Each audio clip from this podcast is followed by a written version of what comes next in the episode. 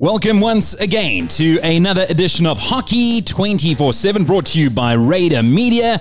As always, it's me, Derek Alberts, with Tyron Barnard. Tyron Jabu Barnard. Uh, good evening, Tyron. Uh, it's uh, been a while, I think a whole day since our last recording. Yeah, yeah, it's uh, and the time has really, really gone very, very slowly. I've been missing these moments, Derek, and uh, I'm glad to be back in studio tonight, not over the uh, the interweb. Yeah, great to have you back. And uh, of course, uh, when this podcast does go out, uh, compared to the one that we recorded last night, uh, they're going to be at very different time frames, so nothing will match. So sorry about that, but uh, it is great to have Tyron back in studio, and we have. Uh, another very special guest on board. I, I think I always intro it with those that, those words, but it's a it's a great introduction, I reckon. Yeah, and I, I think maybe maybe we use uh, the word special too often, but actually, when you talk about hockey stars in South Africa, and in terms of what they've done in their last few international appearances, maybe special is a bit of an understatement for the gentleman joining us tonight. Tell us who he is. None other than hat trick hero Nicholas Spooner. Nicholas, welcome to the show. It's uh, it uh, we've had a lot of calls to have you as our guest, and we finally made it happen. You're a hard man to track down. Yeah, thanks for having me, guys. Looking forward to being on the show. So, Nicholas, uh, whereabouts are you right now? I'm um, actually sitting over in cold Hamburg in Germany. Oh wow! And uh, yeah, tell us uh, what brings you there. Um, well, I've been playing now. This is going into my seventh season for the Harvestehude Tennis and Hockey Club. And yeah, finishing off my apprenticeship hopefully this year in November. And yeah, just living over in Hamburg. Oh, we lost a, a little bit of a connection there, but I'm sure we'll pick it up again. Uh, we know that the internet quality in Germany is uh, pretty good. Uh, yeah, Tyron, I, I, I, will I will never forget, uh, and I will find the clip shortly. I mean, we'll get to that goal, but uh, for the uninitiated, he was the scorer of that goal. Yeah, I mean, hockey series final in India, South Africa playing USA, who had we lost to in the group stages. We have to win to uh, get through to the final and meet SASCOC's uh, qualification criteria, the additional qualification criteria, and we got 1 0 down. And uh, we then pull level, not too long left in the game, and with 20 seconds left in the game, we, we turn the ball around from defense to attack. Uh, an absolutely incredible thing. I think it was one of the first uh, Instagram videos you shared.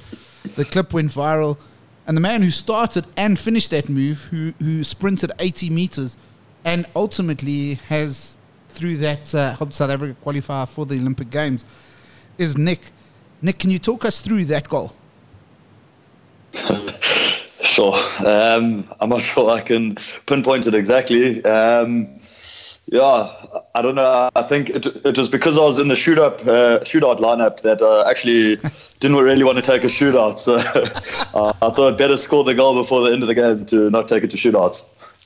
No, I think you're doing yourself a disservice, Nick. I, I think you you were one of the. Uh, the starters of that attack, if I'm not mistaken. I mean, you weren't just there to finish it off. Uh, you were one of the originators, so to speak yeah, somehow I found myself at uh, right back where it's not a normal position for me. Um, and then, yeah, a great lead from Owen Mvimbi down the front of the field, and I managed to pick him out somehow. Um,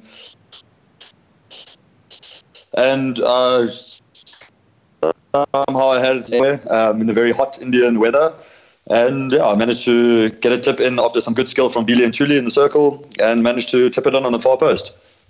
Is is that for you? I mean, you've scored some big big goals in your career already. I mean, uh, you have EHL goals. Uh, you have uh, a hat trick in an African Cup. Oh, I mean, I know it wasn't the final, but it, it was a final by all means and purposes. So, Nick, how does that goal stack up with uh, all the other big goals that you've scored?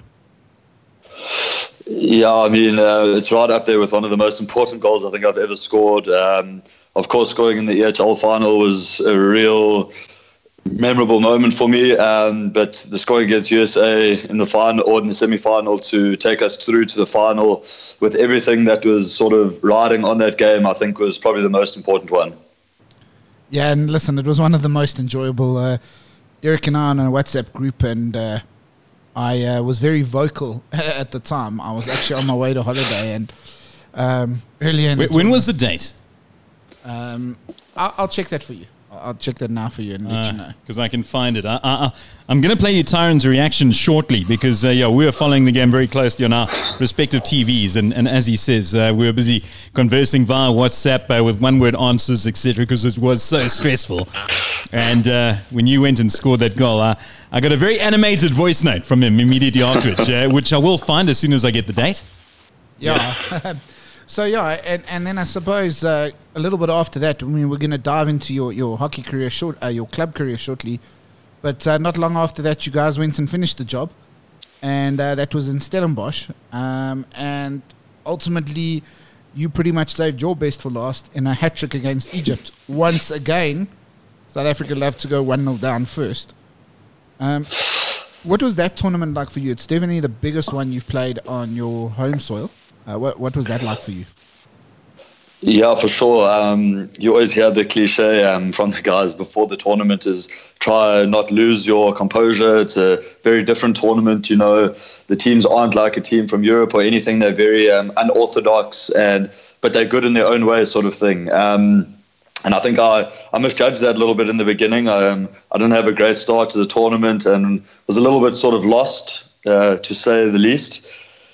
Um, and then, yeah, we the, the final came quicker than expected, and the first half we played wasn't great from a South African point of view.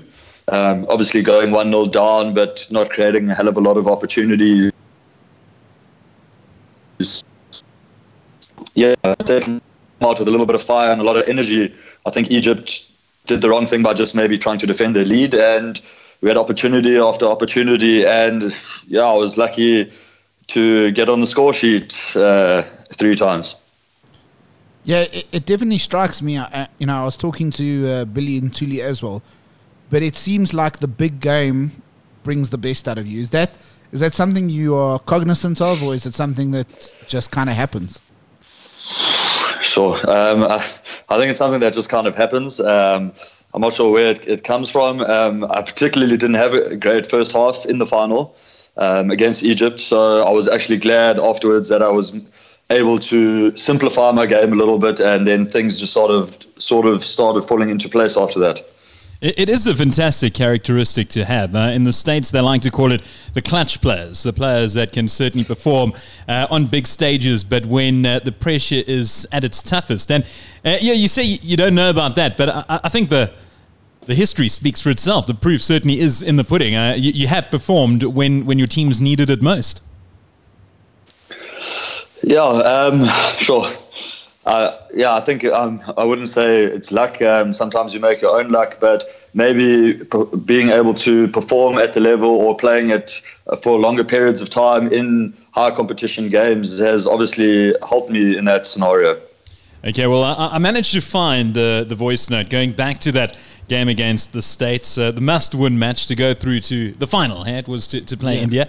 And uh, this was the voice note I immediately got uh, from Tyron uh, mere seconds after you found the back of the net. Come on! Yes, man! we got to hear it again. Come on, here we go. Come on! Yes, man! I, I was a bit happy. yeah, you were. And rightly so. I, funny enough, I actually watched that at Supersport. And um, I was broadcasting there. I wasn't broadcasting the game, but uh, we were following it. And it's amazing how, you know, I wouldn't really say that there are many, many followers of hockey over uh, in the building or in South Africa in general. I think um, 99% of the time you hear people screaming across the, the, the offices, it's usually for, for either rugby or football and there were screams as soon as he found the back of the net. It wasn't just Tyron, who I could hear from uh, 20 k's away. It was guys next door, and, and they came running through, and they said, "Did you did you see? Did you see?" And I asked them a bit of background. They had no idea what happened. They just knew South Africa were playing hockey, and you found the back of the net. And they looked at the, the score uh, all the time, and they realized it, it was a good thing. I mean, everybody loves a last minute winner. Doesn't mm. matter the sport. It's it's special, and for for the hockey community, it was such a big goal because of just what it meant and after the disappointment of 2016, this this gave us hope. Um, the 2020 we could go to the Olympics again, and you know that's so important for ranking and, and opportunity, and most importantly, just for the development of the, the game and for the future, the future stars. They want something to play for. Nick, what was it like straight afterwards? Uh, we're going back to that goal. Sorry, I know we deviated quite a bit, but um, I mean that's stuff that you, you kind of script in movies, and people live for that moment, and uh, very, very, very few people get to experience it. I mean, afterwards, was it uh, being lifted on the shoulders of teammates, kind of stuff, or was it pretty subdued? No, um, it was actually. I mean, at, at at the time, straight after the game, everybody there was not really much was spoken. Not not a lot was spoken in the change room. Everyone was a little sort of taken aback of exactly just at what happened. Um, I think everyone was pretty much set. I mean, you saw Sia warming up on the side. Everyone was pretty much set to go into shootouts. Um, and like I said, I, I obviously just didn't want to take a shootout. That I'd had enough. Um, and yeah, I mean, the team at that stage, because of how we had got to the semi final, it wasn't the easiest road we had. We had a, diff- a very different road to, or path to get there. And everything actually just sort of fitted perfectly into place for us that we got to play USA again. Um, I mean, as we sat afterwards having a having a beer in the evening, and everyone was just saying, like, do, do you actually realize that we we've now got the best chance or best opportunity we have to qualify for the Olympics. And I mean, the final at the end of the day didn't really matter. Playing India in India in the final, that wasn't, we had already achieved our goal. So, I mean, for us, that was just number one. Right, 15 minutes into the show, and uh, we finally got past uh, that goal. Uh, on to subject two, Tyron. Yeah, I, th- I, th- I think the other thing that, uh, you know, for me, what's happened is that goal and uh, the hat trick in uh, the, the African Cup. I think if guys didn't know who Nick Spooner was, they do now. But is that a little bit frustrating for you? Because, I mean, you've, you've won the EHL. You played, you were one of only five or six South Africans to play in the Hockey India League when you played for um, uh, Pradesh Wizards. I mean, uh, is it a little bit frustrating for you that it's it's taken this long for the hockey community to really un- know and understand who you are? Um, no, I wouldn't say it's really that frustrating. I mean, I made a decision a long time ago, early in my career, that I wanted to compete overseas um, and against the best in the world, so to say. Um, it wasn't that easy to get overseas at that stage. Um, I did have some contacts every or around. Um, and I got given sort of opportunity after opportunity overseas um, where I didn't really at the end in South Africa. Um, and I actually then just decided, well, if I can't make my national team, then why don't I be the best South African club hockey player that I can be at Europe, for example? So I, I wouldn't say I was frustrated about it.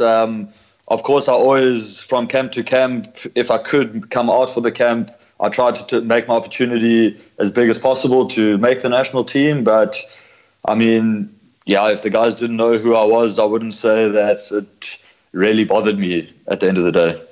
And uh, I mean, there was obviously a noticeable shift in 2018 um, when Mark Hopkins took over, and, and it seemed straight away that somebody was aware of what was happening in SA hockey, and, and he went and had a chat with, um, uh, you know, with a bunch of guys playing overseas, and they all became available again, or, or you know, most most of the guys became available again. How how important was Mark on your decision to to be fully available once again? Yeah, he, he played a he played a massive role because I mean I'd, I'd had some promises in the past before where it was more uh, not promises but more saying yeah come out and your chances are 60-40 or 50-50 to make the team and um, we we can't promise you anything and yeah that was sort of it. But with a week's notice to make a camp or something like this and I was sort of in that position where I would have to say it's costing me my own money to fly out to South Africa.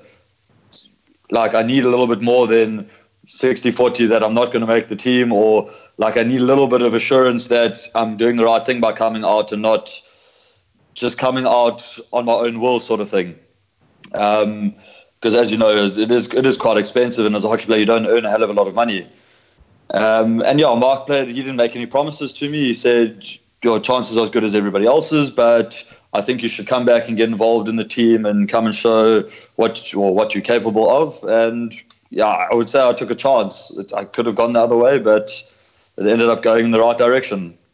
Oh, fantastic! Look, and, and as a as a hockey fan, we're both of us are just excited that you're available. I mean, right now, I had a discussion with a few fans in Stellenbosch and a few coaches from other countries, and uh, whether you know this or not, there was no doubt in their mind who South African hockey should be building a squad around, and it was yourself, it was Dayaan Cassiem, you know, and and they said the two of you are really the center to to the success of the the, the future success of the country. Does that come with a little bit of uh, extra expectation your way or pressure your way? Well, no, I wouldn't say lot, any extra pressure. I mean, um, we've got a nice group of or squad of uh, guys at the moment, young, old, experienced, a little bit inexperienced. Um, talking inexperienced, I'm also not an experienced international hockey player. I think I've only got around 20, 26, 27 caps. So I'm also an inexperienced um, international hockey player, which is a good thing. Um, so there's a lot of guys that are sort of around the 40 caps and stuff like this, which offers South Africa a big, yeah, a big opportunity to say, let's build now with the squad that we've got with some experience and some inexperience, and let's try to keep these guys together as one unit because they seem to be doing well as one unit. Keep them together and keep building around the guys like myself, Diane, Billy, and Tuli, Austin with the experience, uh, Rassie Peterson. So there's, I mean, there's a lot of opportunity for the guys. Yeah, having a look at the official stats, you've got 19 caps under your name when it comes to uh, outdoor hockey. And uh, looking at your age, I mean, you're at a solid age of 28. Uh, you haven't touched your 30s just yet. Um, and, and, you mentioned, I think, experience because, yeah, granted, I mean, you're on quite close to the, the 100 cappers or three figures like the Russies, etc. But, I mean, that, that is a good age in which you can command respect and authority amongst the youngsters around, uh, despite the fact not having uh, got close to three figures just yet. Yeah, uh, I mean, I, I, play any part. I mean, I, I, wouldn't say I'm the world's best leader. I can get a little bit uh, agitated at times and maybe use my words in different ways. But um, um, in a, I've, how I've learned overseas is you got to try drive people to get the same thing you want out of a team. And if you're not doing that, you're obviously yeah, you're not wanting the success of a team. And I think it goes for everybody. It doesn't matter how many caps you have, how many or how old you are. It's more just what success do you want out of the team and what little aspect can you make the team better. And yeah, that I think I'm in a good position now, a little more experience, maybe in life as a whole, rather than just hockey. That I actually know a little bit more of where I stand, rather than five years ago when I actually made my debut, or six years ago. Yeah, and, and look, I mean, the experience, as you say, you may not have the most on an international hockey uh, platform, but you know, you've been playing for uh, close on a decade in Germany, and in this German club that you're with, the Harvestehude, I hope I've pronounced it right. Yeah, yeah, you did. Yeah. Um, I mean, you're you were you guys in 2014 became only the second German club, besides your neighbours Hamburg, to win the EHL uh, when you guys won the final in a shootout against Oranje Zwart. Um, you, of course, scored in that final, as you've already mentioned. I mean, what what was that like? Because we know that the EHL is essentially uh, hockey's equivalent to the Champions League, and you guys there, you got it. You you've got your name on the winners uh, the winners trophy on uh, being prescribed in the history. What was it like going through that tournament and lifting the trophy? Sure. Um, yeah, I mean, for for me at that stage, it, as it was my first season at uh, Harvestehude, it was it was just an awesome experience being involved, playing on TV, playing in front of more than like 400 people at your at your game or 500 people playing in front of a couple thousand people watching, and that the games actually like really mean something to these to these clubs, and everything's sort of built around on a so you lose your game, unfortunately, you pack your bags and, and you go home, kind of thing. So you're also sleeping in the hotel, not really knowing, sure, am I here tomorrow night again? Or so just the whole experience around it was um, was really cool and really eye opening for me. Um, and then yeah, being able to to get into the final and then actually go and win it, I think it's also it's a massive underdog story. A team that's just started in the EHL. I think we were the first one to win it in the first season without or before it was uh, started. Okay, so from the first one. So I mean, it was incredible to play against guys that had, I think, at that stage 13 Nether- or 12 Netherlands players. They played in the national team. Two Pakistani guys. They played in the Pakistan national team.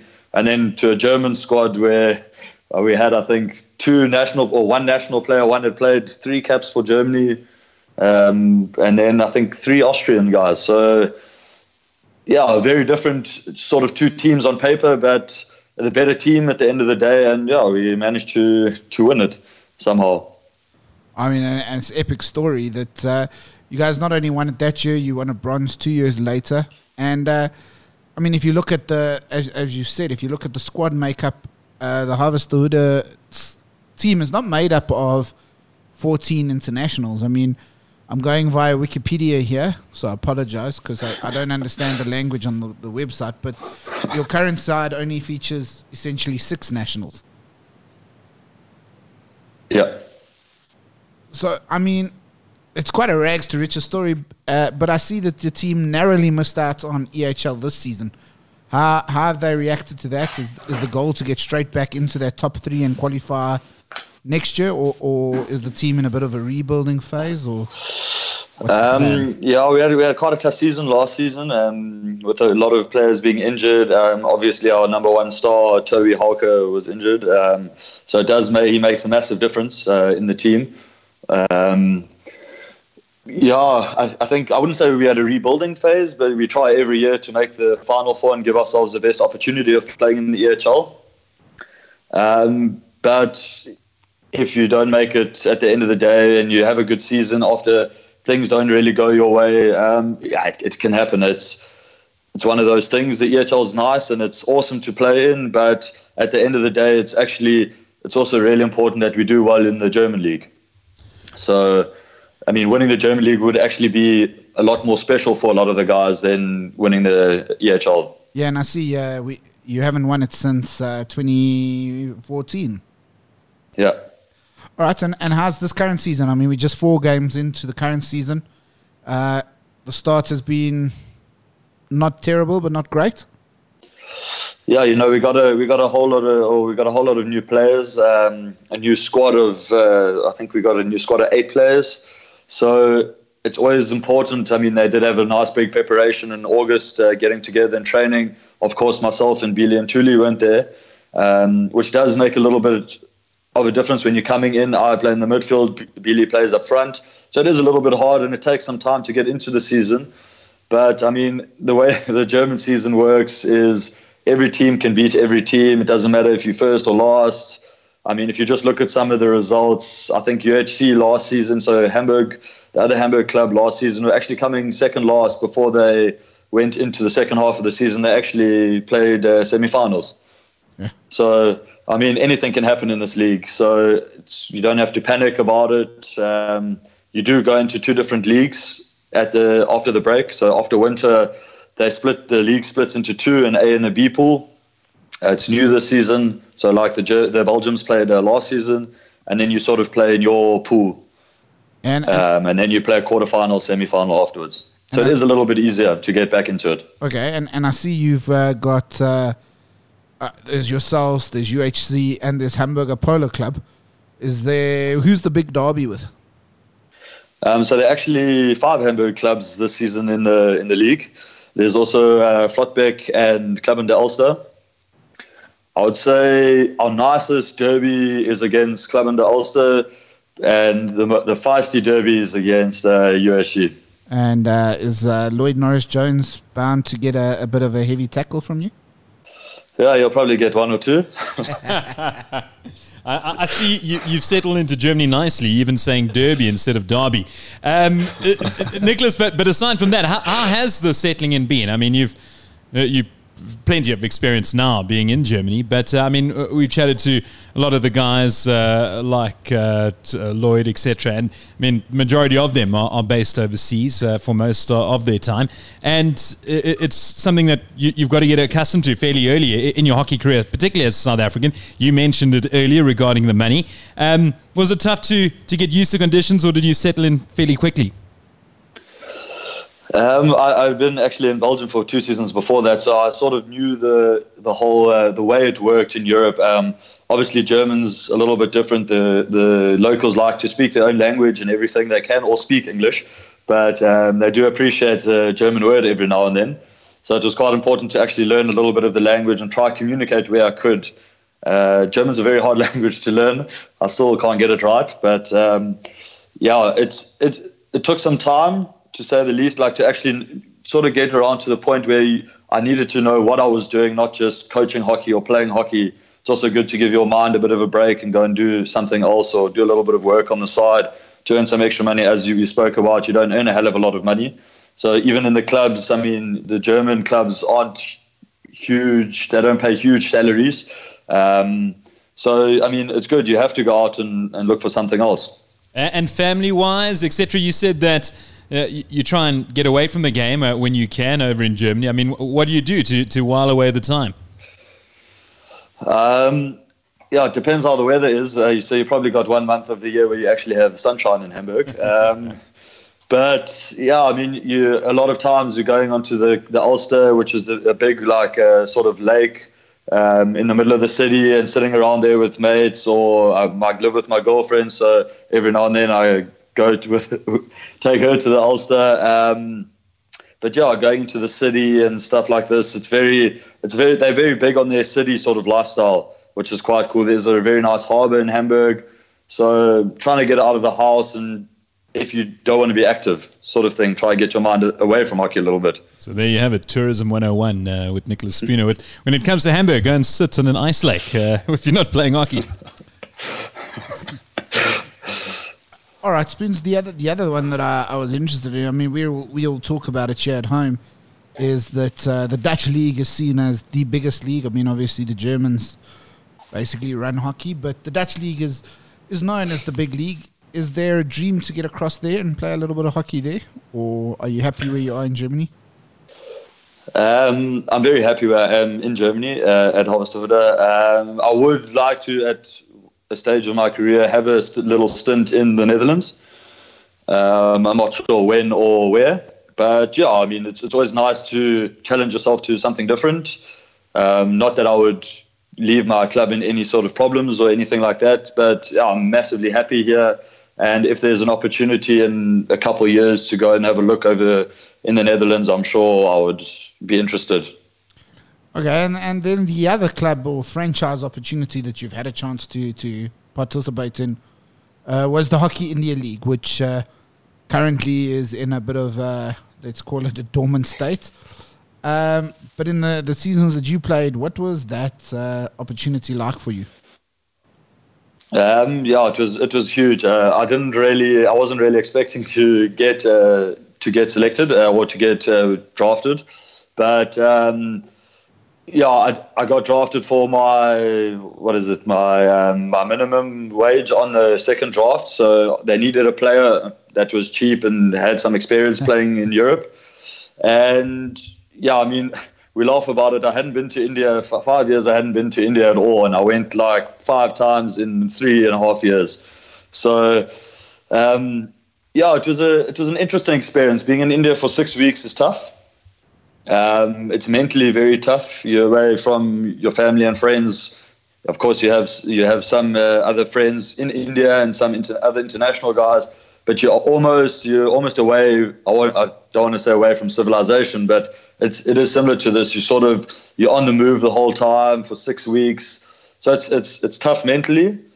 Um, but from a hockey experience, playing with guys, I mean, I had, for example, Jamie Dwyer, Eddie Ockenden, Toby Hauke, Augustine Mazzilli, uh, Gonzalo Peillat. Um, playing with guys like this from international legends is was incredible. Standing next to Jamie Dwyer and hearing some of the way he talks about goal shooting techniques and stuff like this was an incredible experience, even though we weren't even playing hockey sort of at the time. So, yeah, I mean, the experience it created was awesome for me. Ah, superb. I was just going to say, if you look at that uh, 2017 lineup and you see in defense Gonzalo Peillat, Arthur Van Doren, and Nicholas Spooner in amongst the Indians, I mean, that's that's pretty intimidating for a lot of people. And then uh, you also played alongside a good friend of mine's, uh, Ernst Baart's son, Sander, who uh, has been playing No. for the Dutch. Uh, so the, sec- the second year I, I didn't go. Uh, I got Ah. released from my contract. So I'd uh, been injured before this with a um, ACL operation, so reconstruction. And um, yeah, they at the end of the season wanted to go with some other players. So Toby Hauke also pulled out at this stage, and I got released from my contract. So which was also okay for me. It was probably better for me to recover or have a couple more months of recovery than trying to Russia to play the Indian Hockey League. Yeah, of course, of course. Um, yeah, and then uh, obviously you also uh, you you haven't played in the South African PHL because obviously the timing of it doesn't allow the international based players to play. Um, but you did play a lot of club hockey in South Africa, specifically for Wanderers. You also uh, uh, would have, which uh, sorry, which they are one of the the top clubs in South African hockey. Um, and you played alongside your Butch Stewart, who is uh, seen by many as one of the Wanderers legends. Um, a captain there, he's led the team to Belgotex titles, and a very humble guy, but also a big supporter of yours. How did that dynamic help your uh, development as a hockey player growing up? Um, I've, I've I've been a Wanderers. I've been a Wanderers member since I was since I was born. My dad was a long time Wanderers member. Um, coached the first team, played in the first team at Wanderers as well. So, yeah, standing on the side of the fields, watching them on grass, or going to play with them on the grass, uh, obviously gave me that sort of feeling of that the feeling of wanting to be a hockey player or a cricketer. Um, yeah, and playing alongside my butt, it was it's it's incredible to always play with your your sibling, and um, yeah, we, we had a lot of fights on the field, off the field as well. Um, but yeah, a really cool experience being able to share some hockey memories with him as well. And yeah, I think he's probably the one defender that gets into the circle and shoots at the goals. Probably one of the most I've seen around in a long time. So don't really know what he's doing there, but he's he's scoring some goals, which was quite cool. Nick, what does uh, the future hold for Nicholas Spooner? Still 28. Uh, you've mentioned that you, you're very keen maybe to, to one day to head over to the Netherlands to play over there. And um, from a South African perspective, uh, no doubt looking to add to those 19 caps. Uh, and, and, what do you make of the future of SA Hockey at the moment uh, under the, the leadership of Springs? Yeah, uh, I, I, think Springs is a, a good coach. Um, I think he's worked hard to get into the position he's in, and he's done well with the teams he's had. So it's always it's always now. I've never. It's actually the first time I've been coached by Springs. So I mean, yeah, I had, a, had a good experience so far with him. It's obviously different to the European coaches or anything, but it's a good thing. It's not a bad thing. Um, and I think the this, like I said earlier, the squad, uh, the build-up of the squad at the moment, and with the new coach of Springs and having Ziethle in as the assistant, I, I think it's it's it could open a lot of doors for us if we keep keep sort of staying sticking together and moving forward as one unit and and seeing how many or how, if we can play a lot more test matches and training sessions and camps and all of this together to yeah to make sure that we first of all well prepared if we go to the Olympics or the team that does go to the Olympics and then to just keep chipping away at getting those ranking points it's important to always be higher ranked in the world. Um, hopefully, one of our goals in the next two or three years would be to take part in this pro league, um, which is a cool idea. It's probably the most professional hockey we'll get to. It's almost a little bit like rugby flying away for a test match and stuff like this. So there are some really cool opportunities for the South African team, but at, at the end of the day, we have to make sure that we're giving ourselves the best opportunity to get into all these tournaments by being higher ranked, by doing better at tournaments. So it's a long road ahead, but uh, it's a positive road. I'm, I'm looking forward to it, and yeah, we'll see see what happens. We certainly will, and. Uh, yeah, I, I mean, you, you, do the comparison with rugby, and, and often when we chat to the guys on yeah, um, it, it's hard not to look at, at the big three when comparing hockey the likes of rugby, football, and, and cricket. And there's there's no doubt um, you guys would be envious not only of uh, their schedule, but their paychecks, etc. And it's a question that we pose more often than not to the guys. I mean, what are the steps that, that hockey can take to to get even within the ballpark of uh, the, the bigger brothers, so to speak? Yeah, we we need a, a big uh, we need a big sponsor, a big backing to come on board with South African hockey, which would allow them the opportunities to hold more camps in different cities, to get the guys staying longer together, to make yeah to, to make your trips when you do go and play test matches or do go to these tournaments to make them as easy as possible. So you don't need to concentrate on anything else. You only need to concentrate of the time that you're spending on the field and where it actually matters for you as a sportsman. um, and all the stuff around that is all dealt with, all and not because of the money or not because of yeah we're less fortunate than other teams, which it shouldn't also matter about money. Um, playing is, is one thing, and the money is a, a completely different thing, but our league hockey or our league structure in South Africa also needs to they, need to make that better. Either a, complete national league where all the top teams are playing in one league together, so all the Cape Town teams, Joburg teams, Durban teams, PE teams, Northerns, uh, all the Pretoria teams, all playing together in one sort of league. And then your leagues below that are also strong. You can also have like maybe conferences, so to say, like the English do it, where you have two separate leagues for the second league. But until we play in competitive games against each other week in and week out, unfortunately, the the level below the national level is not going to get any better. And the the sort of knocking on the door from players that aren't getting the opportunities to go overseas and stuff like this is a little it's, it's tougher. And the more we do this and the more the bigger the leagues get and the more competitive they get, I think, I mean, for example, the Belgotex guys are doing this awesome Riverside tournament, which all the teams love. I know it's a big jaw as well, but you know, that's competitive games on a weekend, which makes it easier and it makes it sort of, it makes the teams better and get to know, ah, okay, this is a high pressure game or IPT. For example, you go and play maybe three good games at IPT or three really competitive games, which is awesome but your other three games aren't so competitive.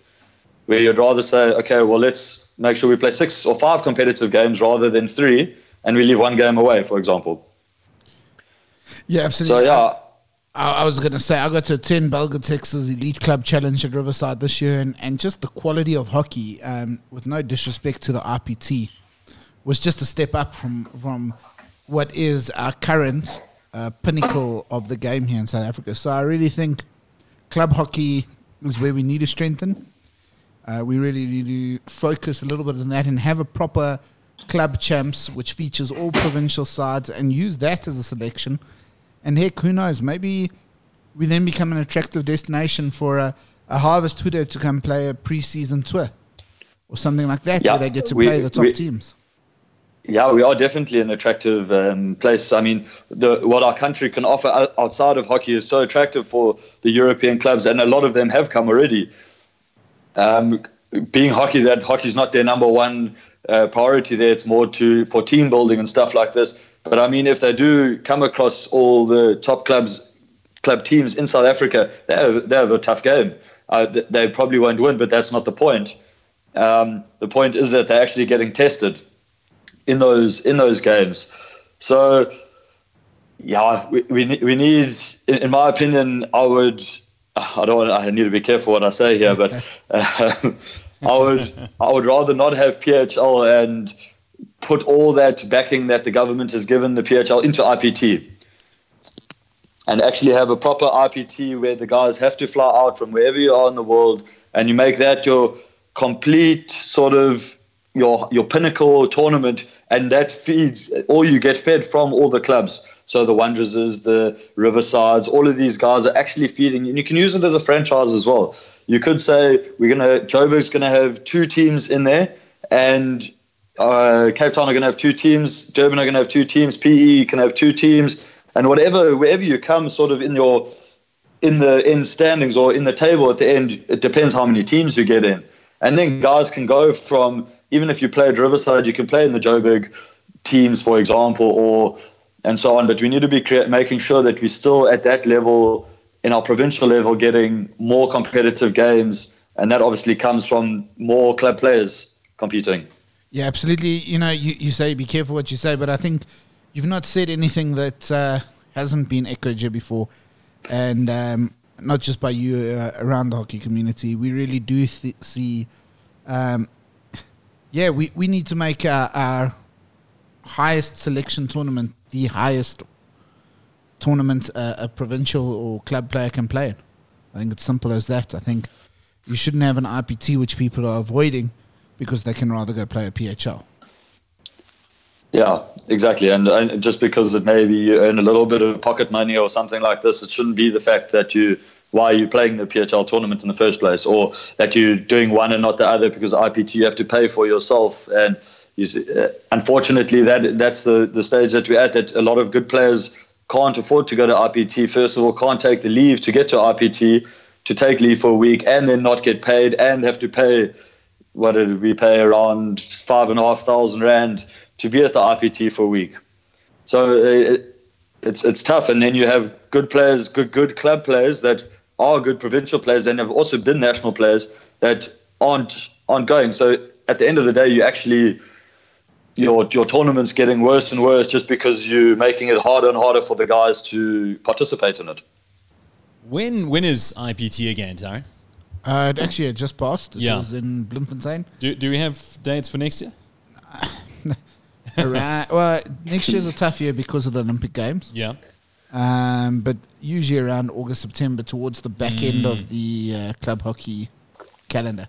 Because, uh, yeah, I mean, I, I agree completely. And as Tyron echoed, uh, it- it's certainly not the first time we, we've heard this complaint. And, and I'm sure Hockey 24 7, uh, we could go some way into trying to encourage uh, a, a little bit more money to, to go into the coffers or, or something, so, some way to, to make it bigger than what it is. And, and exactly that, would you say, is that the Premier Tournament to which sees you get high honours should be the Premier Tournament? Yeah, 100%.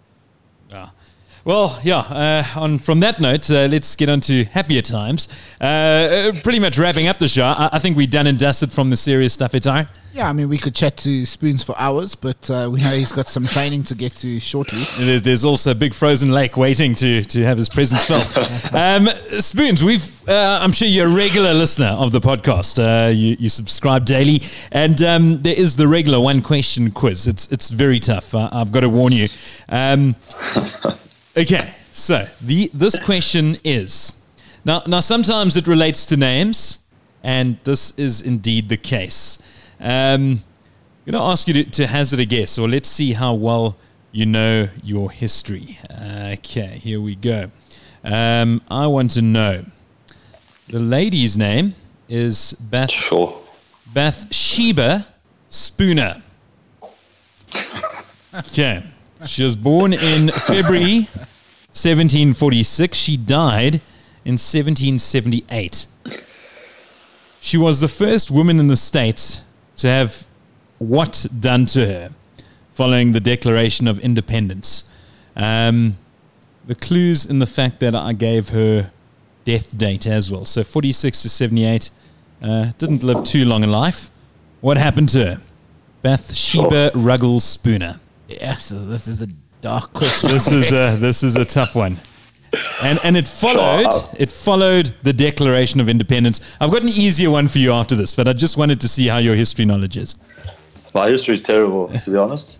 yeah, but but this isn't a history question. This is one of the. Th- th- This is a morbid one. What happened to her? Why did she die?